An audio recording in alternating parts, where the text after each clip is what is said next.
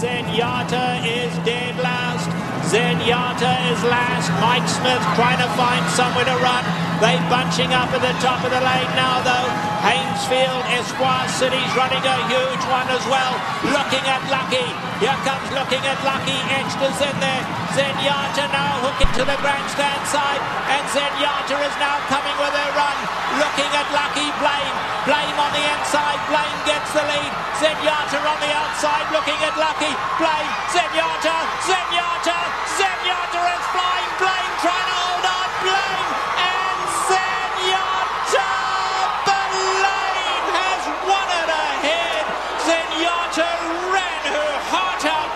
Settle for second. How many of you saw that race? Wow, that's pretty close there, right? That's uh, when they talk about winning by a nose, that's about as close as you can get. Zenyatta was a six year old mare that had been up until that point 19 and 0. She had tied the record for the most consecutive all time wins by a racehorse.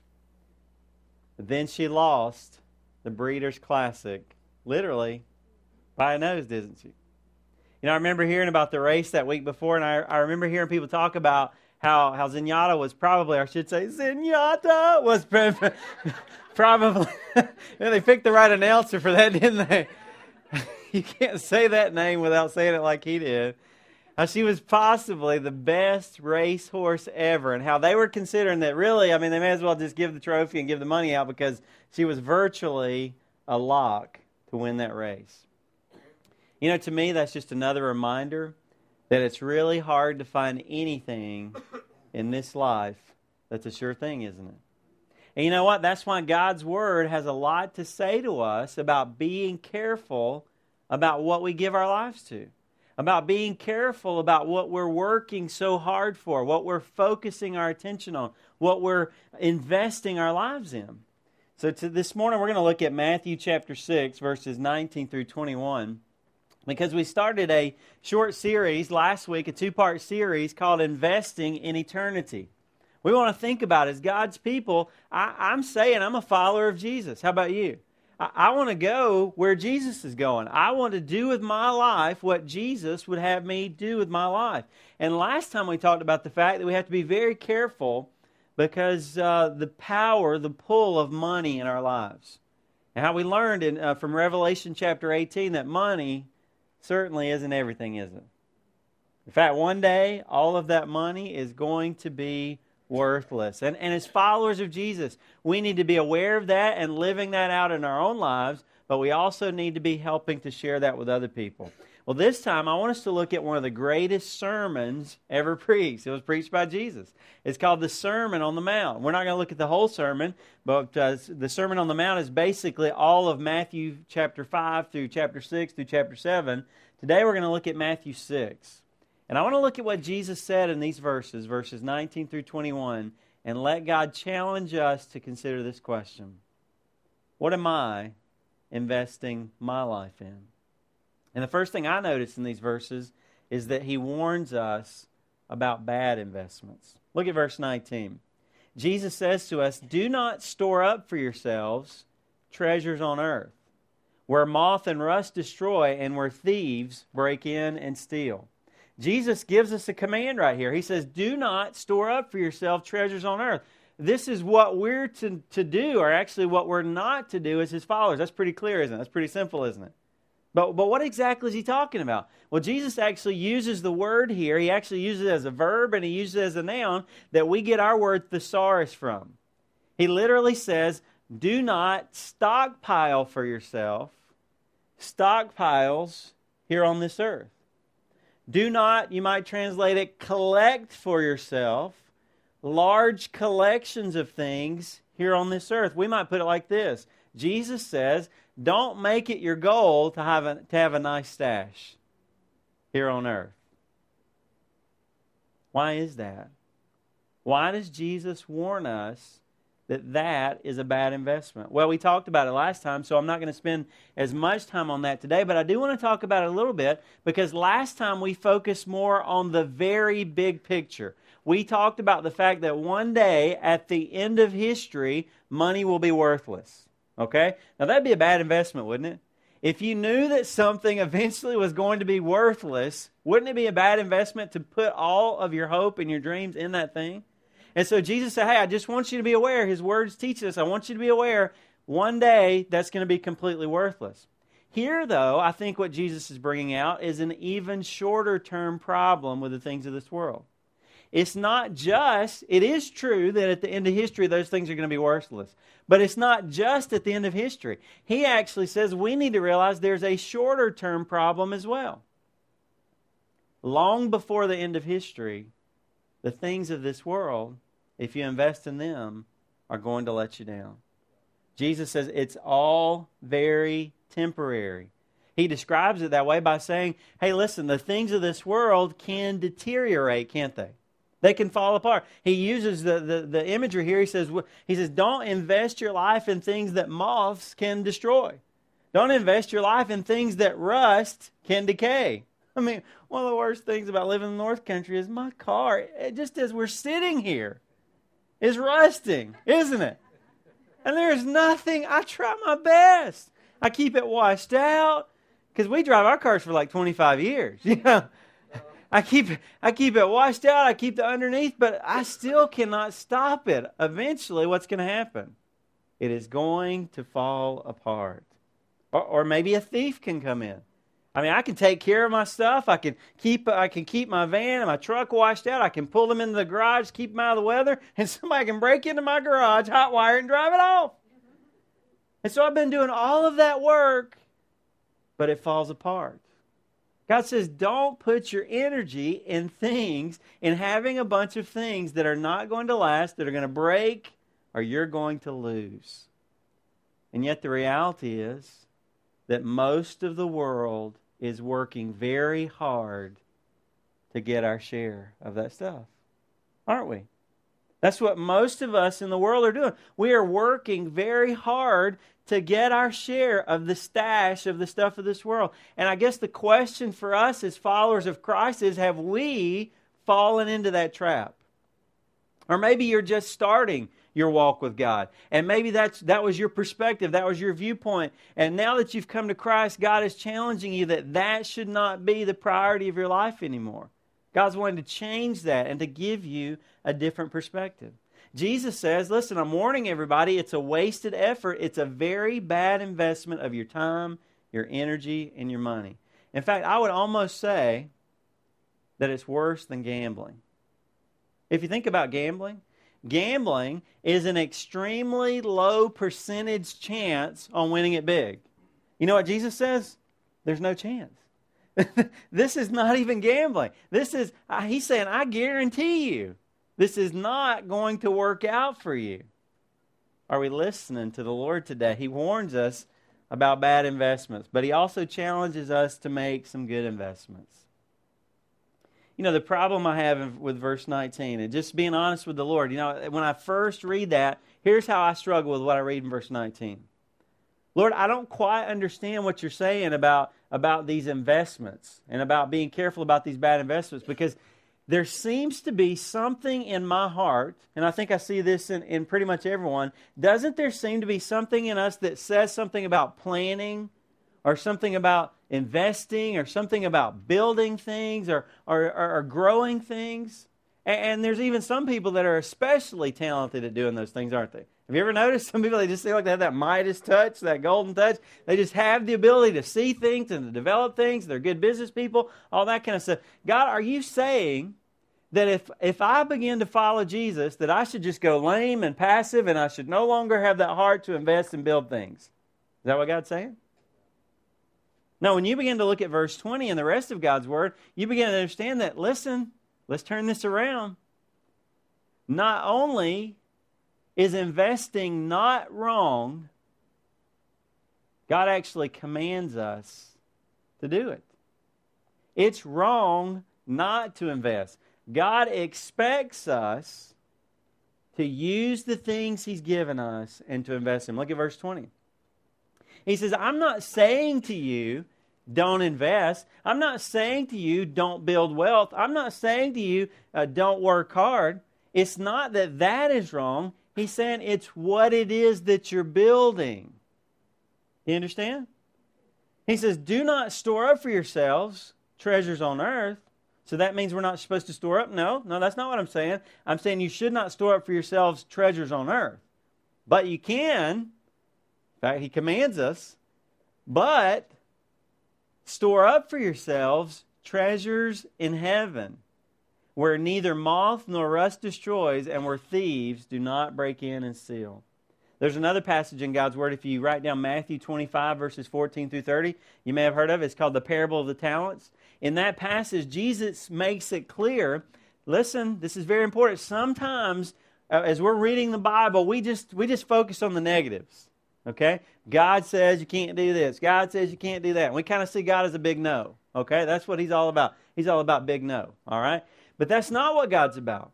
When God takes something away, it's not just that he says, Oh, I'm going to take something good away, but I'll make it better. No, what he's saying is, I'm taking that counterfeit away because I had something all along that I wanted to do that that was getting in the way of.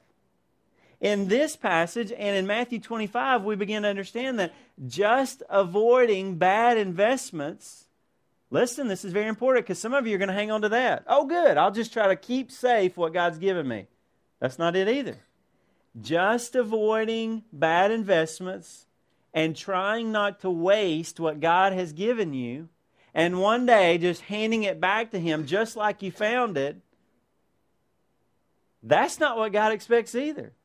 Are you hearing me? Jesus actually says in Matthew chapter 25, he, he gets on to a guy. He says, Apparently, you didn't know my heart because there's a guy that he gave some stuff to, and the guy just kind of dug a hole in the ground and kept it safe. And then when Jesus came back, he said, Here, I've, I've got that stuff you gave me. And he got in trouble because Jesus said, Apparently, you didn't understand my heart. My heart is not just to give you stuff, you hang on to it, and then one day you give it back to me just like you found it. Well, I could have done that, right? I gave you my stuff because I want you to invest it. God's not against investing. He just wants to make sure we're investing wisely. We are, friends, listen, I hope this gets your heart beating. You know, just kind of pumping on. We are to stockpile. We are to build up a treasure chest. We are to be filling it up. But we're to fill it with things that are of eternal and lasting value. You know, in this room, there are some ambitious, highly motivated, driven entrepreneurs. And if you just take the first part, if you just take uh, verse 19 and, and, didn't understand what we're talking about here, you might just say, oh, you know, I guess just as Christians, we're supposed to be lame and passive and inactive and, and not do anything. No, to the contrary, you are to use. Friends, listen. If you've got a drive in your heart, if you've got a passion in your heart, if you've got ability and knowledge and expertise and, and you're good at goal setting and, and you're all about excellence and doing things well, the Bible says we are to work hard.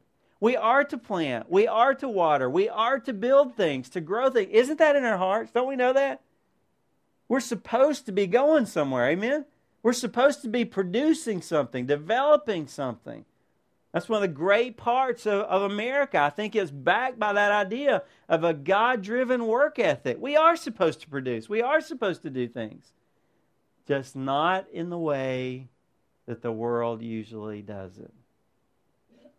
We're to find ways to make God's forever work happen in people's lives and grow and develop that. As somebody said, we're to pay it forward. Or I like this idea. We're to make deposits in heaven. Isn't that a cool idea? That hit me this week. Making deposits in heaven. And I want us to all think about this question. I mean, this is, I know this is a toughie, all right? But I think we need to struggle with this a little bit.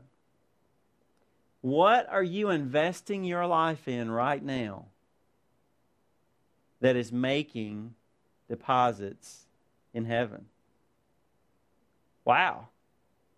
Isn't that a big statement? I mean, when I think about my life, what is it that I'm doing right now that is that is I'm actually making a deposit in heaven for? Or let's think about it this way How are you using things that are valuable in this current world, but will one day be drained of their value? How are you using those things now while they're valuable to build things that will be valuable for all eternity? Think about that. God turns this thing on its head, doesn't it? He says, okay, be careful, be careful. The things of this world, don't get totally bought in. Don't get totally committed to the things of this world, okay? Because if you do, at the end of the day, you're going to be left empty. All right? We understand that. But he doesn't say don't use them. Oh, no, to the contrary, use them to the max while they have value. Amen? Just don't, just don't be attached to them. Be ready because when they lose their value, you want to have something still left. Jesus talks about this in Luke chapter 16, verse 9, I believe. He says, And I say to you, make friends for yourselves by means of the wealth of unrighteousness, so that when it fails, isn't that what we've been talking about? So that when it fails, they will receive you into eternal dwellings. Now, this is actually kind of a difficult passage eh, to translate from Greek to, to English, and it's kind of the wording is a little bit difficult. But I think this is part of what Jesus is saying. Be smart with the things of this world, so that when they are no longer of any value one day, you'll have used them to accomplish something that is. I said earlier, wouldn't it be very foolish to invest in something that one day is going to be worthless? Unless you knew that it was going to be worthless one day and you knew it was going to be valuable for a little while. And so you invested in it on a short term so you could grow in some other directions. And then when you could get out of it, you still had your stuff left when it became worthless. Now, that's pretty smart investing, isn't it? That's kind of sounding like insider information, isn't it? Isn't that what God's given us? And it's not legal in this case. God's giving us insider information. How am I using the resources God has given me, the time, the talents, the treasures, to change other people's lives? And I don't think the Lord's saying, okay, you have your stuff, you have your money, you have your resources, and, and you give some to God, maybe you should consider giving some more. That's the way many people interpret those kind of messages that okay i have some things i've been giving some to god maybe i should give some more. Actually if you interpret it that way you're letting yourself off easier than god wants to let you off. Here's what i believe the lord's saying to us. All of my resources are to be used for the glory of god. Did you hear that? That's a different perspective isn't it? It's not, I have some things and I'm going to let God use some things, and maybe because I feel like maybe I should, I'm going to give Him some more of my things. No, all of my resources. I need to ask myself is all that I've been given by God to me, is that be you, being used in some way for His glory? You're working hard. You're providing for your family. You're taking care of their needs. That's pleasing to God, isn't it? Providing for your family. He says in 1 Timothy 8, if you don't, 5 verse 8, if you don't do that, man, you're starting to look a, a worse than an unbeliever. Okay, so that's investing. That's building God's kingdom. And beyond that, are you seeking to use what He's given you to grow His work in every way you possibly can? Are you making wise investments? Are you investing in eternity? So we have these two challenges from the Lord. He says to us, don't make bad investments, learn to make those wise investments, but He adds one more thing. He tells us that the choice that we make about our investments reveals something about our heart. Jesus says in uh, verse 21 of that passage, He says, For where your stockpile is, where your treasure is, where your collection is being made, that's where your heart is also. I don't know if that hits you like it did me this week. I mean, actually, I'm still thinking about that. Where is my collection? Where is my stash? Where am I seeking to pile up a lot of stuff? That challenges me. How about you? Because the Bible says, my heart is going to be where the wealth or the kingdom is that I'm working hard to build.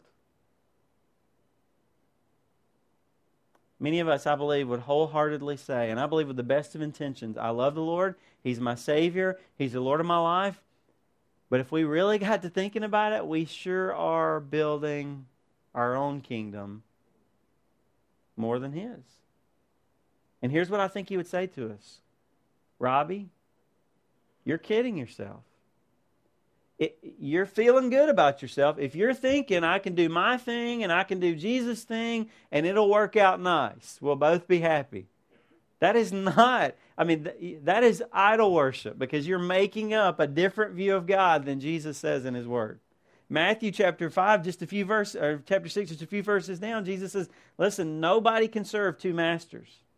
For either he will hate the one and love the other, or he will be devoted to one and despise the other. You cannot, it is impossible to serve God and wealth. Uh, what he's basically saying is, it is impossible to walk the line to, to straddle the fence. It is impossible to try to do my thing and to develop, well, I've got some things I'd like to do and some desires I have and some, you know, and, and wait just a minute. We're not saying when you come to God, you lose all of your passions and desires. You know, there's something cool about when you walk with God, He gets your desires in line with His desires and He blesses you and He works in your life in a very personal way. So it's not an impersonal thing to walk with God as if He takes away all the fun out of your life. But it is no longer, if I'm walking with Jesus, it is no longer the goal of my life to develop my thing. That's the thing. My thing now is lived in light of his thing. Does that make sense? It's physically it's it's impossible. You cannot serve God and try to serve the things of this world. And I don't mean to be over dramatic, but if your heart is over on serving you more often than not, something's way off kilter. And, actually, and again, I don't mean to be over dramatic. There's either something very off that needs to be corrected by God, or you have to check the reality of whether you've really given your life to Him. Because if you are following your way more than you're following His way, can you call yourself a follower of Christ? I think the Lord wants to challenge us with that. See, we said at the beginning of this short series how important our approach to the things of this world is to our relationship with God. According to Jesus in this passage, that mindset, our approach to how we deal with those things in this world, is somewhat of an indicator of whether we're truly following Him or not. I mentioned this a little bit earlier, but I want to ask you to think about it. Just evaluate your heart. This is between you and God and me and God.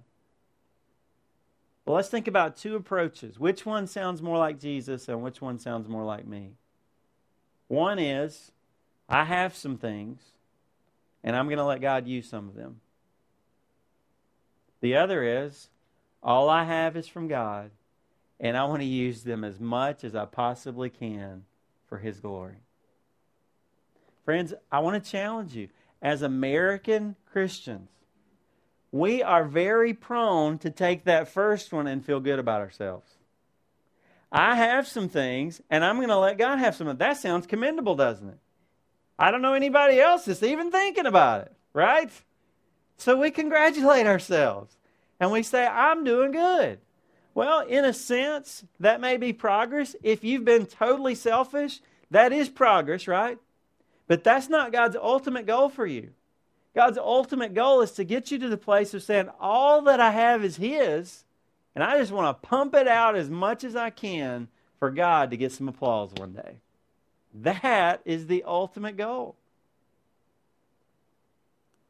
Many times we're comparing ourselves with other people and we're not comparing ourselves with the Lord and His Word. If I compare with other people, eventually I can find somebody that I look better than. Amen? Eventually, I can look at you and I can say, well, man, you're just not getting it. At least I'm doing better than you are. Don't we do that? You laugh at me and look like I'm unspiritual for saying that, but don't we do that? If I compare with you, at some point I can feel good about myself, but when I compare with the Lord, I say, well, I got a long ways to go. Amen. In his book, Generous Living, the financial expert Ron Blue says this. He says, About 15 years ago, a study was done by a well known university here in the Northeast, and it said that uh, the World War II generation, which was very much a savings oriented generation, That generation was beginning to come down to the end of its life. And now they were passing on their wealth to their baby boomer children. And that's still continuing to this day. And they estimated that anywhere from 8 to 14 trillion dollars of wealth was going to be transferred between those generations. But it was expected that most of that accumulated wealth was going to be spent on accumulated debt so purchases that had already been made more than they could afford, or on vanity purchases like cars or trips or cosmetic surgery. Now, it's not necessarily wrong to buy a car or go on a trip or enjoy, you know, your parents have worked hard and they want to bless you with those kind of things, but, but it's not that.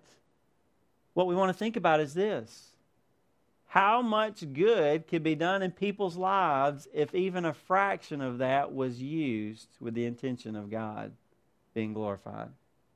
He also said this in one particular year that he researched, Americans spent $1 billion on sunglasses. On sunglasses? It's hard for me to imagine how those $10 sunglasses at Walmart build up to, you know, $1 billion. those are the ones I buy. I don't know about you. He said that over half a billion was spent on golf balls, and, I'm not trying to pick on people who play golf. These, that's what he picked for you know this, for the uh, for the study here. So we spent a billion dollars on sunglasses, over half a billion on golf balls, twelve billion on weight loss,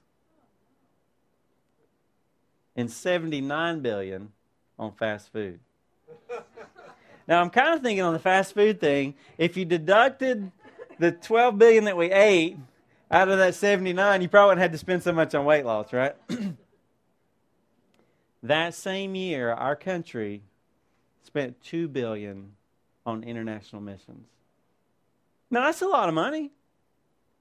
But I mean, when you say, okay, as Americans, I mean, we're just getting objective here. We're just putting it on paper. One day, is God going to show us on paper what, you know, we kind of excused ourselves in our head, but on paper, I mean, when you look at the checkbook, the numbers say it, don't they? Okay, so what God's saying is, as a collective nation, if you look at our checkbook, we spend the same amount on sunglasses and golf balls, nearly the same amount as we spend on getting the good news out to the rest of the world. Wow. I mean, I don't know about you, but like sunglasses aren't like on my like priority list this week. I mean, I just I buy them if I need them, but they're not like, you know, I'm budgeting for sunglasses, right? They're not like a priority. They're not like a high value. So what does that tell us?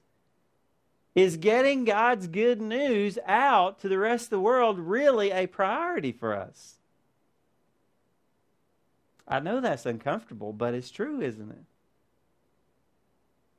Many people will say, well, if the Lord blesses me with more money, I'm definitely going to give more away. Honestly, I don't mean to be ugly, but that's doubtful. The study that Mr. Blue did shows that on the average, poorer people give more money, percentage wise, of their income than wealthy people. You know how much more? Two times more. Percentage wise, people with less money give twice as much as people with a lot of money. Again, don't get bogged down into details and specifics. What we're talking about is God just searching your heart, okay? We're not talking about amounts. We're not talking about comparing anybody. We're just talking about looking at the facts and saying, God, okay, this is the culture I live in. And maybe you could say today, thank God we're not getting caught up in that. Praise the Lord. God, help us to continue to stay on track. But I think most of us would have to say, I live in the most materialistic culture ever. Guys, it is. I mean, and some of that, thank God for the blessings. Amen? Thank God for the hard work ethic and all the, the energy that's been put in the ingenuity. Thank God for the United States. But we just need to realize we don't even know. I, was here last night. I, this is a little bit over the top. It's just one of those little things that just I notice at night when teeth are being brushed I hear it sounds like a fire hydrant in the bathroom. Water's poured out. I'm like, how many teeth can that water cover? I mean, it's just like flowing. I admit I have a sensitivity to that, okay? Because I've been to Kenya. I can't stand to see water wasted. I mean, I, that's just because of a personal experience I've had. That's just one thing that I noticed. But the only reason I mention that is not so you go home and get on to your kids about wasting their water. I'm sure I waste something else that my kids don't waste, okay? But I'm just giving you an example of how we have to go beyond our culture and notice that some things that we take as bottom dollars in the United States as Americans maybe aren't necessarily bottom dollars. There are ladies in Kenya who walk miles with a bucket on their head for water for that day. We just just just go and get you some water, right? What's the big deal? You see what I'm talking about? God help us if we live in the midst of such a materialistic, challenged culture, help us to step back and say, God, instead of getting defensive or instead of bowing up or instead of, you know, challenging God on this, just saying, God, this area is one of the most important places in my life that I'm going to be challenged on.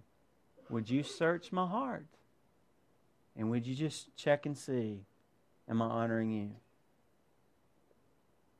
I believe God's calling many of us as Christians to hear his voice and to change the culture. Amen? Why don't we start a new way?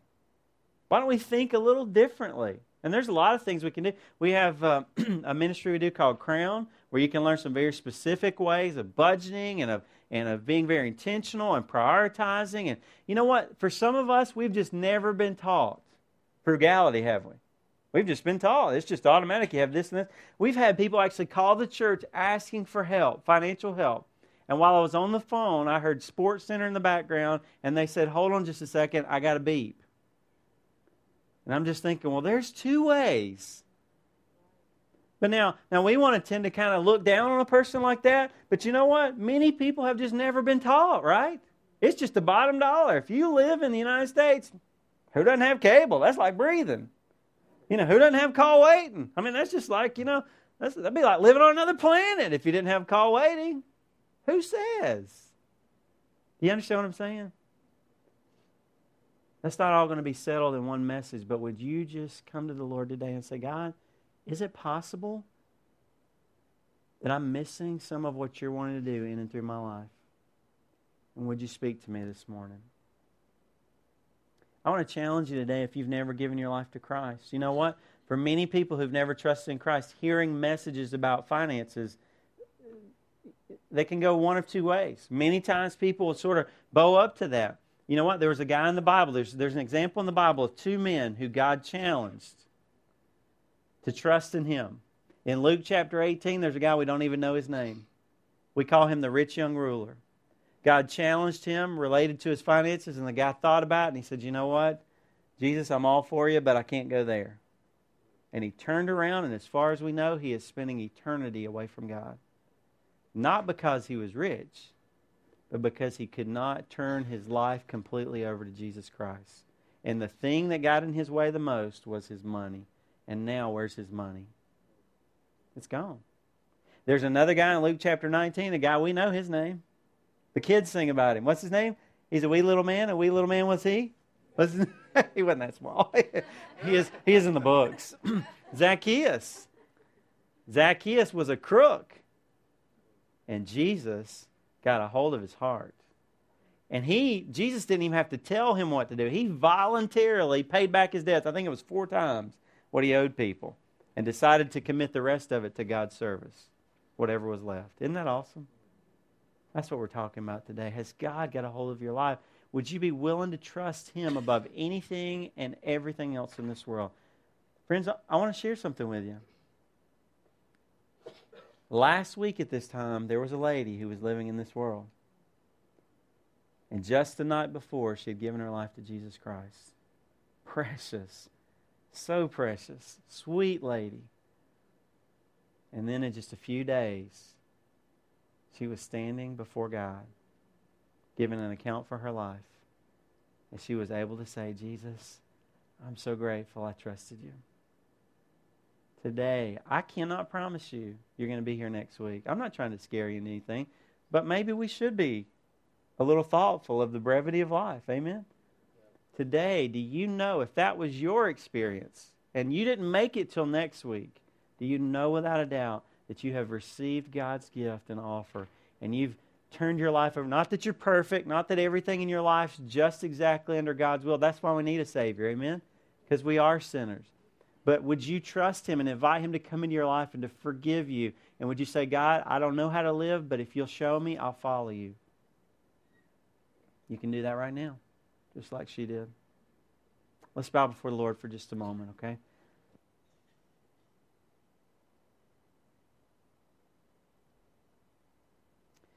Heavenly Father, we know that you spoke a lot about possessions and things and the stuff of this world. And we, we, we understand that the reason must have been because of the, the challenge that it is for us to trust you over those things. You know our point of weakness, God. You know that, Lord, it's easier for us, for us to trust things that we can see instead of you who we can't yet see. Lord, you know that we struggle with selfishness and wanting to build our own kingdom. It's hard for us to submit to yours. But I pray today, Jesus, that those who are here who've surrendered their life to you, Lord, that you would just help them to take a step further. And Lord, whatever it is you're calling them to do, however you're speaking to them about priorities or values or, or stewardship, uh, what the things you've entrusted them with, their time, their resources, whatever, Lord, it might be today, their influence in the lives of other people. God, speak to us and help us to repent and to, and to follow you now more closely. And Lord, I pray if there is somebody here today that does not know 100% certainty that their sins have been forgiven, that they are in right standing with you, not based on what they've done, but based on your gift, your offer of salvation, I pray that right now that person would just call out to you and say, Jesus, please forgive me. I'm sorry for my sins. I want to change. God, I don't know how to live, but I want to trust you to come into my life, to forgive me of my sins, and to teach me how to live the life you created me to live. I thank you, God, that one day I can spend forever with you in a place called heaven. Lord, help someone to make that most important of decisions today. And God, if you would just use this challenge to help them with that, we'll praise you. In Jesus' name, amen. As we close out the service this morning, uh, for our guests, just to let you know, at the end of our service, we have a time where we invite people to think about, to respond to whatever it is. It's a response time, an invitation time. Who knows when God will have your attention again? Maybe this is a point, an issue in your life that God is trying to raise to the surface. And that's why He brought you here today.